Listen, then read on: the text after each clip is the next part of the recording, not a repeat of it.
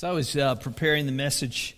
I happened to uh, stumble upon a Christian website unfamiliar to me, and uh, interestingly, my eyes uh, fell on these words uh, from a lady. She wrote, "Over my 60 years as a follower of Jesus, my walk has had many challenges and taken many directions. God has been very patient with me. Each step has prepared me for this moment in time that I would like to share with you." Again, God has given me, with each challenge, each suffering, an opportunity to grow more intimate in my relationship with Him. A few weeks ago, my neurologist gave me a message that another time in my journey of faith would have devastated me. I have Lou Gehrig's disease. There's another test I must go through to determine the severity of the disease at this point. And then the post ended and was followed by a, a postscript uh, it's, uh, the, the, her post was dated September 8th, 2016, and then followed the words Patricia Davis went to be with the Lord on February 20th, 2018. There followed more words uh, about what a great Christian person she was. I don't know the lady, maybe you do. I don't know if she was well known or otherwise. Obviously, she had a, a blog and, uh, and has passed from Lou Gehrig's disease. But here's, here's the thing we, we don't know, do we?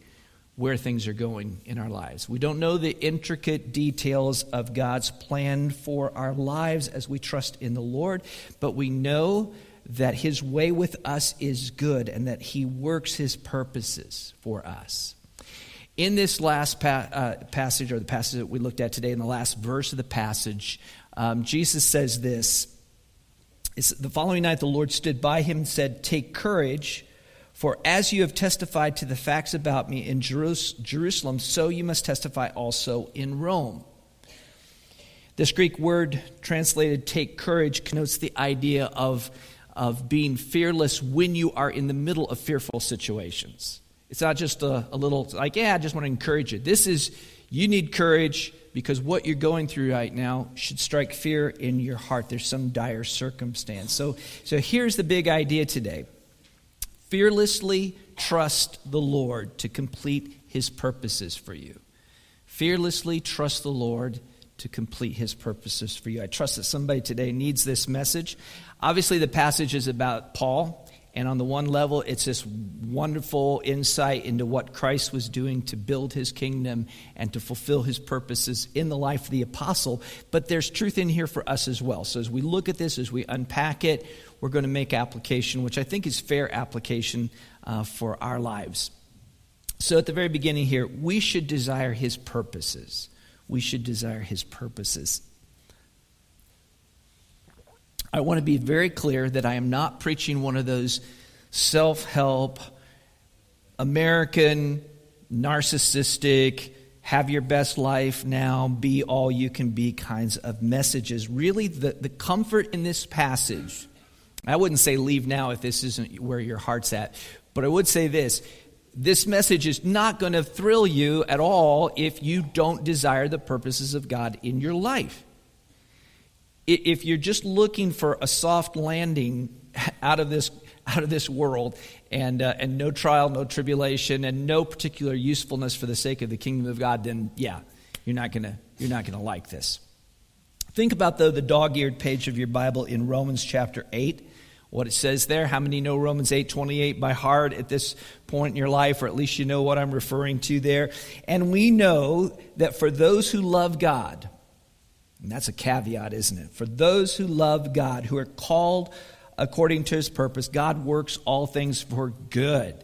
Yeah, those who know Christ as Savior, those who love him, those who are yoked with him in, in his kingdom, we know that God's purpose for us will be accomplished. That's, that's kind of the bottom line thing here, isn't it? Those called according to his purpose. The dream isn't, in other words, how do I have the, the best retirement package? How do I have the largest 401k? He who dies with the most toys wins. I think nowadays it's he who dies with the most toys while having a very healthy life without any struggles and without any trials sort of wins. Isn't that kind of where people are on you know so much of the time? Our goal, our desire is to fulfill the purposes that God has for us. Our desire is, is to hear him say to us, Well done, thou good and faithful servant. Paul's on the same page with Jesus. You can just see this. I'm going to remind you of just a couple of things really quickly here. If you look back at Acts 19 21, Paul said there, Now after these events, Paul resolved in the Spirit to pass through Macedonia and Achaia and go to Jerusalem, saying, After I have been there, I must also see Rome. So Paul is already making his plans. He wants to go to Rome. He wants to be a witness for the gospel at the heart of the Roman Empire. He sees that as a big win for the sake of the gospel. How interesting is it then in the passage today that, that Jesus, in effect, promises him that he's going to end up going to Rome even as he desires to? If you go back to uh, chapter 20, Paul said there, But I do not count my life of any value nor as precious to myself, if only I may, here we go, finish the course and the ministry that I received from the Lord Jesus to testify to the gospel of the grace of God. So, you, are you seeing where Paul's heart was? What, what his desire is? What, what is his ambition? It, the ambition is to be used for the kingdom of God, isn't it? It is to complete what God has given him to do. It, it, it is to hit that point of destiny, whatever that is in the plan of God. And he, he has that sense, and Jesus has made it clear to him that it's Rome. For us, it may be something different. I mean, for most of us here, probably, you know, we're not going to die in Rome. Um, you know, you might take that, that Italy trip and it just might work out perfectly that you could accomplish that fact. But uh, yeah, most of it, is, it's not a question of Rome, but whatever that purpose is, if, if our heart is set on what God has for us, then we have that assurance that God is working those things out and bringing those things to its, their resolution. Secondly, we should trust his providence for us relates to his purpose. That his providence for us relates to his purpose. Here are the first two verses that we begin with here at the I started you notice I started at the end, so we're backing up starting at the beginning. And as they were shouting and throwing off their cloaks and flinging dust into the air, the tribune ordered him to be brought into the barracks, saying that he should be examined by flogging to find out what they were shouting, uh, why they were shouting against him like this. Now, recall, as Brian said, where we were, how this thing got started. Paul had spoken to the crowd. Everything was going hunky dory. They were kind of listening. They were cued in. He was being very relatable. And then he dropped the bomb. He pulled the pin. He hit, hit him with the punchline got, that Christ sent him to the Gentiles to preach the gospel to them. And at that point, that, that was when everything uh, broke loose. Presumably, our tribune did not understand a word that Paul had been saying. And why is that? Do you remember? He'd been addressing a very Jewish crowd in their language, in the Hebrew language, in Aramaic. Uh, probably the tribune had picked up a couple words here and there, but he didn't have to speak Aramaic to function as a Roman soldier in Jerusalem. So he probably hasn't figured anything out. He just figures Paul is one of those guys. He's a troublemaker. He's one of these dirty, rotten Jewish people that he has to deal with every day. And so his intention is to have him flogged. And the word that's used there of this whip that's going to be used, you have heard about before. How many, during some Easter sermon at some point, have heard the word flagellum? Flagellum, the Roman flagellum. Yeah? Does that sound familiar from some Easter sermon? How many saw The Passion of the Christ, the movie The Passion of the Christ? Yeah? They actually depict that pretty accurately in that movie. The Roman flagellum was not just an ordinary whip, it was a braided whip and they braided it so that they could incorporate little jagged pieces of metal or sharp pottery or something, something that would, would tear. And so literally what would happen when they would, it was, it was really an instrument of torture. And if you got that used on you, you were either going to die or be left a cripple. There was, there was not really a, well, whew, that was hard, and then on, on with your business kind of a thing. In an amazing parallel, by the way, the, the site where they would have scourged him, according to the text, it doesn't come right out and mention the name, but given the locations that are being mentioned in the text with the barracks, this would have been at Gabbatha, and that was the exact same place where Jesus was, uh, was whipped.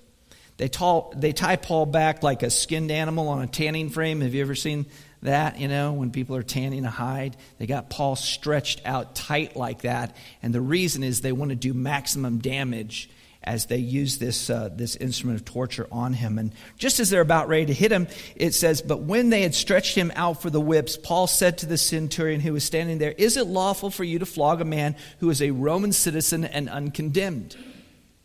And I don't know if you realize this or not, but that is a rhetorical question.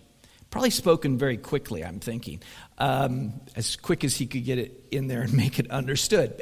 Because the, the answer rhetorically is no. No, that is not a legal thing. You're not allowed to do that. Centurion freaks out, runs to the tribune, says, What are you about to do? Which sounds like kind of a, a cheeky thing for a centurion to say to a tribune, because that's, that's you're, you're going up in rank there. You're, you're talking to somebody that's over you. And you, you, know, you know what you're getting ready to do here? What, are, what is it you're getting ready to do?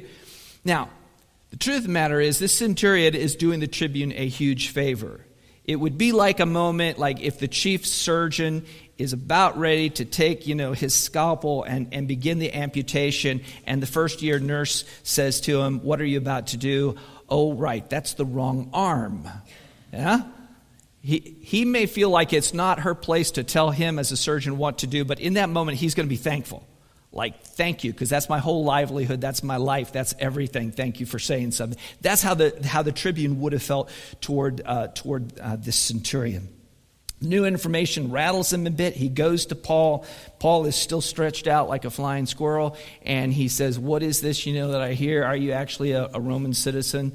Uh, and he says I, I got that with a large sum of money. Well we probably don't quite realize as we read the text what it was like for Roman citizens.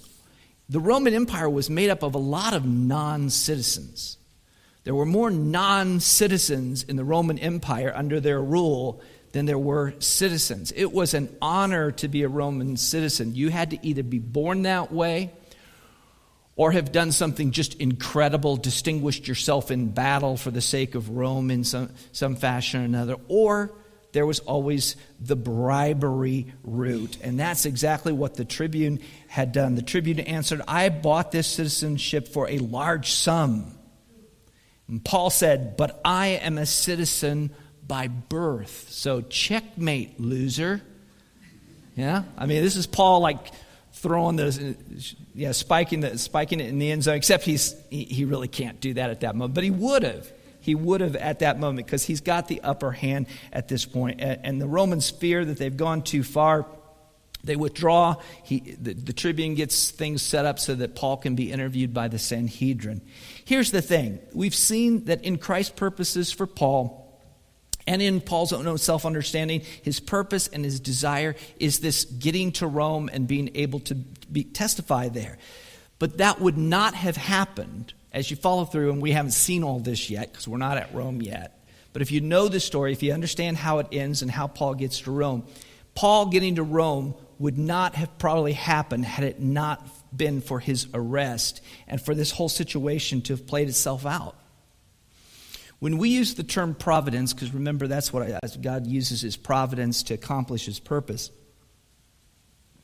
When we talk about God's providence, we mean, theologically speaking, that God is in control and that God ordains whatsoever cometh to pass. That's what the Westminster Confession says, and it's, I think, very well worded. God ordains whatsoever comes to pass.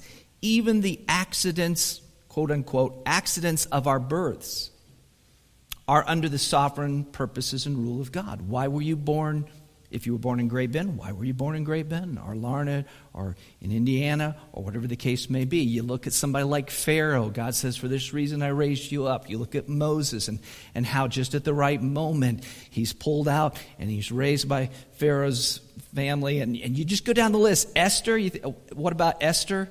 You know, who knows, but for such a time as this, you know, you've been born all these accidents of our birth are part of the providence of God in our life. The reason Paul will be not scourged and killed and how he will actually end up in Rome is because of the providential work of God. And God could have done that differently, right? God could have and has in the book of Acts sent angels to rescue people Paul himself had, had, experienced what that was like when the, when the doors of the, you know, with the earthquake and everything at Philippi were opened up. Paul, God could have done that. But instead, how is God working in this scenario, in this situation?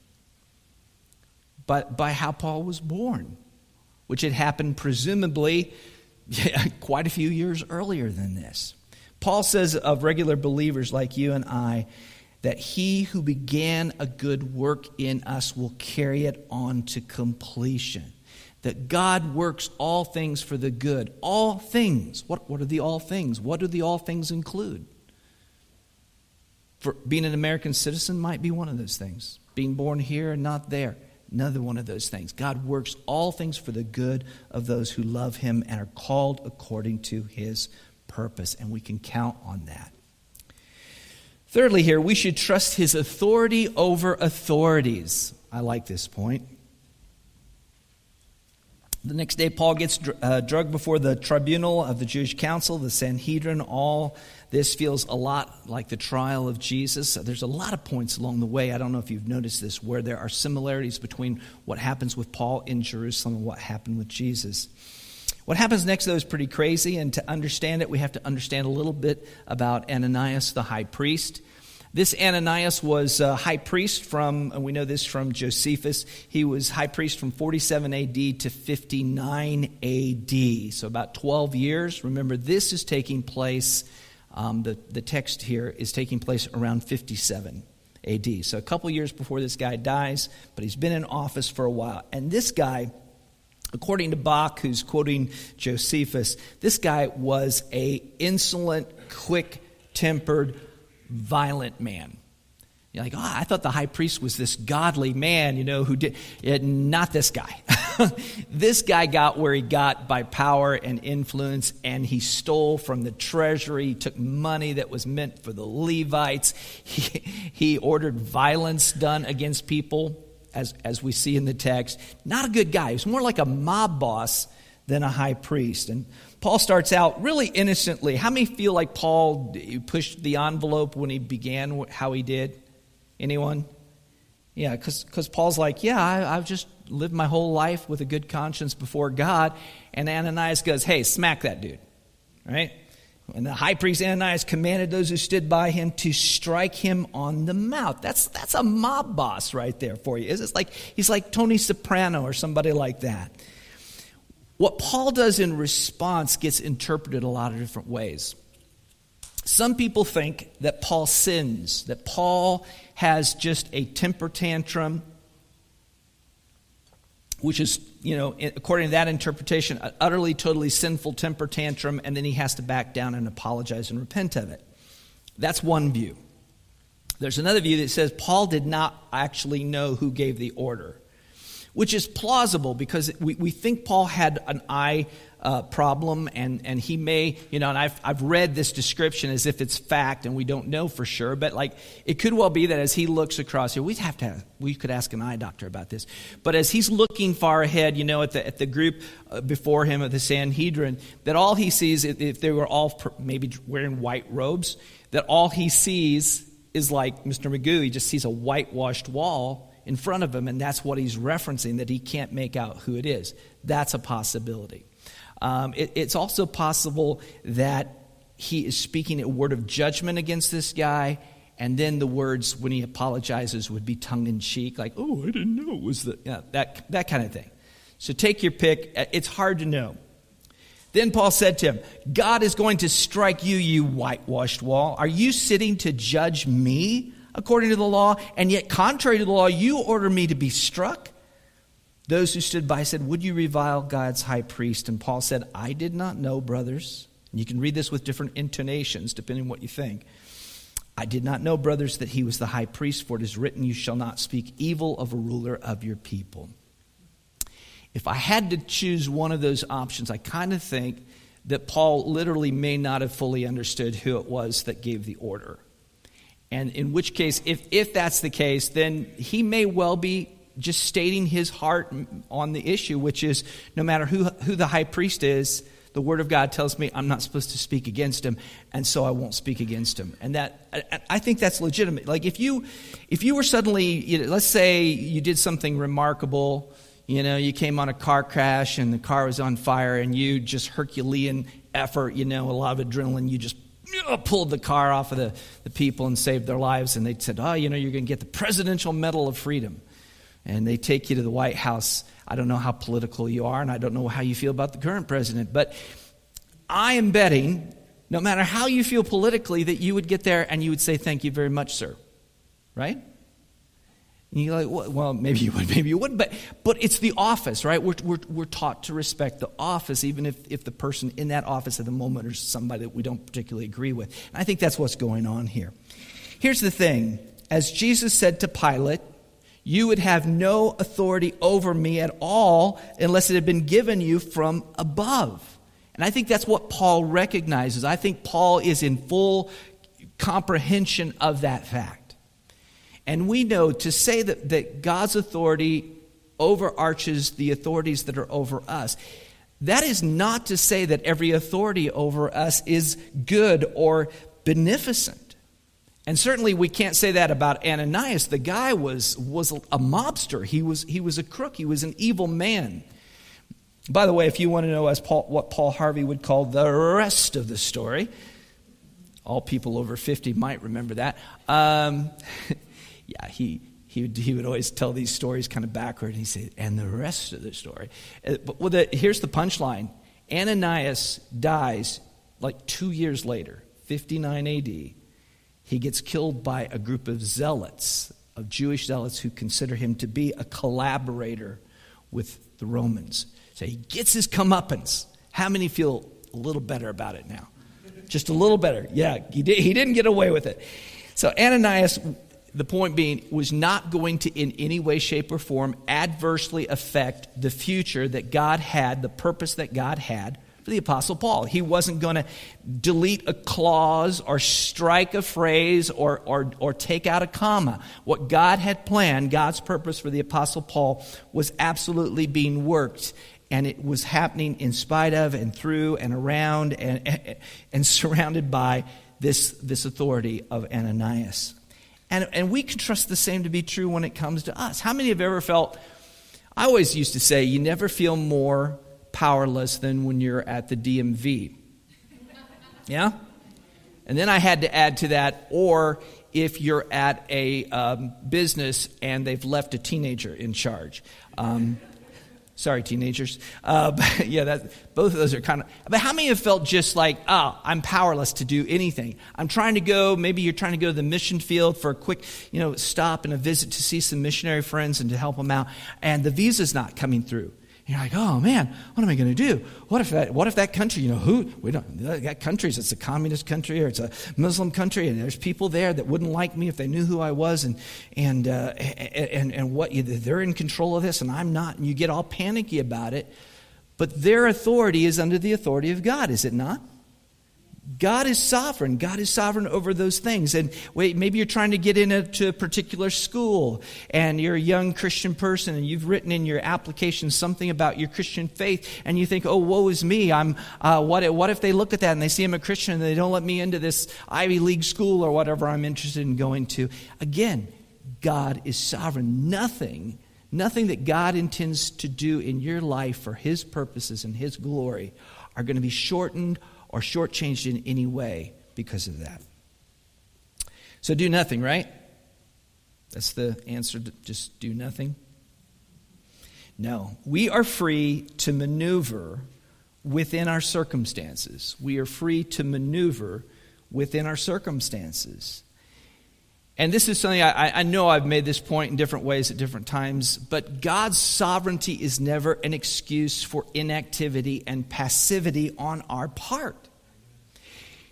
How many remember those Sherlock Holmes films that were out a few years ago? I think there were three of them with Robert Downey Jr. Yeah, and Jude Law. Those were pretty well done movies, don't you think? And uh, something that we'd never seen in a Sherlock Holmes TV show before that I can recall, there were these moments where they would give you, the filmmaker would give you this, this you, you would kind of be like in the brain of Sherlock Holmes. You, you know the moment? Like, I think the first time we saw it, he was, in, he was in a ring and he was having a boxing match. And then all at once you, you see what he's thinking. And he's thinking Sherlock Holmesy 10 steps ahead. Like, well, I'll throw this and he'll counter and then I'll, and I'll duck. And then, yeah? You know the thing I'm talking about? There, there's that moment here. It, it, it's, it's a moment for Paul. Look at the way he maneuvers. Paul's not helpless. It says, Now, when Paul perceived this is the Sherlock Holmes. See, we're, in, we're inside his Paul's head. Ah, when Paul perceived that one part were Sadducees and the other Pharisees, he cried out in the council, Brothers, I am a Pharisee, a son of, a Pharisee, of, of Pharisees. It is with respect to the hope and that hope in the resurrection of the dead that I am on trial. And then you go, Wow, Paul, really? You are Oh, you're crafty. You're a crafty guy. Yeah, but he's not lying. He's not making anything up. In fact, what he is saying really is like at the core of the hope of the gospel. The Sadducees denied the idea of the resurrection. Of course, usually when the Pharisees talked about the resurrection, they were talking about, you know, after the judgment and the final resurrection. But um, yeah, the idea that Christ has been raised from the dead, that was central to the gospel and central to our hope. For the Sadducees say that there is no resurrection, nor angels, nor spirits, but the Pharisees acknowledge them all. And Paul is just like, yeah, he's just opening that up. Paul might as well have said to the Pharisees, hey, did you hear what those Sadducees said about your mother? And uh, to the Sadducees, hey, you know, he said your dog was ugly or whatever, I don't know. But, but the point is, Paul is, is brilliant in what he does here. It says, Then a great clamor arose, and some of the scribes of the Pharisees' party stood up and contended sharply, We find nothing wrong in this man. What if a spirit or an angel spoke to him? Notice they mentioned spirit or angel. So they're mad and they're like sticking the knife in the Sadducees on that deal. What if a spirit or angel spoke to him? Yeah, God does that still. God talks to people. Yeah. And so that's that's and so Paul has taken this jury that is ready to hang him and he's just split them perfectly down the middle. Can you say, well played, sir? Huh? He, he, it was well played.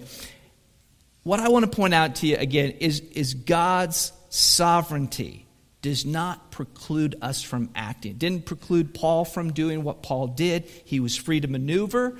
He didn't just sit back and go, Well, God's got this. It's going to be okay. He saw an opportunity. He took the opportunity. The same is true for us. We can trust that God's working his purposes, but some of how he works his purposes, you know, uh, there can be the miraculous, there can be those providential accidents of our birth, but God also works through us seeing things and going, okay, I'm going to take that step. I'm going to do this. Yeah? Does that help? Okay. Finally, we can trust him in the midst of noise, in the midst of noise. And I mean noise more than just, you know, the sound effect thing. Uh, though Paul may have enjoyed uh, this outcome on some level, watching them fight with each other, he's also unleashed a can of worms here, hasn't he? Like he's gotten the big dogs fighting, but who's the scrap of meat in the middle? Paul. He, he, almost, he almost performed too well on that one, such that it says in verse 10 that the tribune literally, literally feared that, that Paul would be torn to pieces. So the tribune had his soldiers carry Paul by force and bring him inside the Roman barracks. As out of control as were the circumstance, there is never a moment throughout this whole narrative where God isn't in control. And I think that's something that I hope you take away from this today. This just, just to have this truth cemented in your mind. There's a lot of noise and a lot of chaos happening around Paul and yet there's never a moment when things are chaotic. When things are going wrong in your life and bad things seem to be happening and there's a lot of confusion, we, we often talk about, oh, we, we say there's chaos. Well, I've got chaos swirling around me. Christian, you never have chaos swirling around you. Do you, do you understand that? Because chaos, by its very definition, means it's random, it's out of control, it's fate, whatever you want to say. It's, but, but, but, but there's no control. That is never true of us. That is never true of us. Think about the image of Jesus reaching down, pulling Peter up out of the waves. that was noisy and loud and scary and tumultuous, wasn't it? And he just reached down and he grabbed a hold of him. In this, in this passage, Jesus is reaching down, grabbing hold of Paul, isn't he? Like, no, he's not. Jesus is, Jesus is in heaven. You don't even see Jesus in this path. Jesus, through, through the hands of centurions, is reaching into this, grabbing hold of Paul, and yanking him completely out of what's happening at that moment. Whatever you're going through, Christian, if you would stop in the midst of that, and I'm saying that I'm preaching to myself here, you understand that, right? I, I don't have this fully mastered, trust me. Don't ask my wife. Um, because she would agree with me. I don't have, I don't have it mastered. But in that moment where you feel like it's chaos, if you could just, and it was almost like sort of a matrix kind of moment kind of deal, but if in the midst of that, you were to just stop and look with spiritual eyes at the dust swarm swirling around you, you would see that every single particle of that dust storm is suspended there by the hand of a sovereign God who created the universe, who called it into existence out of nothing, who numbered its molecules and its subatomic particles. He knows every one of them. He's in control over all things. And you are not in chaos even when you think you are. God's got that. That's our bottom line. Now we end up back right at the just where we started, which is at the end of the passage. He says, Take courage. For as, you as, for as you have testified to the facts about me in Jerusalem, so you must testify also in Rome. That was Paul's bottom line. Jesus is going to get Paul where he's going. For Paul, that's Rome. Again, for you and me, probably not Rome. But where, but where does God want to bring you? Where in the end does God want to bring your life and mine? I don't know the answer to that. And chances are you don't know either. But, but we understand that it is true. I believe it's true of every single Christian that God will accomplish what God intends for us. He who began a good work in you will carry it on to completion, the scripture says. All things work for the good for those who love God, who are called according to his purpose. I think that means we can sit back to some, not sit back and be inactive, but there's within the storm a point where we can just trust that we can trust God. God's God's got this. God's it's going to be okay. Let the certainty of God's providence be the pillow that you put your head upon at night and rejoice in that. That should give us joy that our God is in control. Because the world can't say that. You understand the, the world that is perishing, the people who are apart from Christ, they're living in a world where it is chaos. And they don't have any other explanation for any possible order that they once in a while see. That just, to them, that's strange. All they understand around them is utter chaos. But for you, dear Christian, you can say that your God is in heaven and He is in control and He does whatsoever He pleaseth. That's, that's the trust and the confidence that you have in this crazy world. If you don't have that confidence, if you're not a believer in Jesus Christ today, why wouldn't you want that? I, and it's, it's hard for us to understand. Maybe you just don't really, I mean, you, clearly you don't grasp the reality of that, but that, that is what it means to be in relationship with the Lord who made everything. Not only does it mean that your sins then are forgiven and that you're granted eternal life, but it means that everything that God is doing in your life is being worked for His purposes, for His glory, and for your good. And we just, we offer that to you today in the gospel. Repent of your sins, trust in Jesus Christ. You'll receive eternal life, and you will be able to just fearlessly face the noise that, that, that is around you.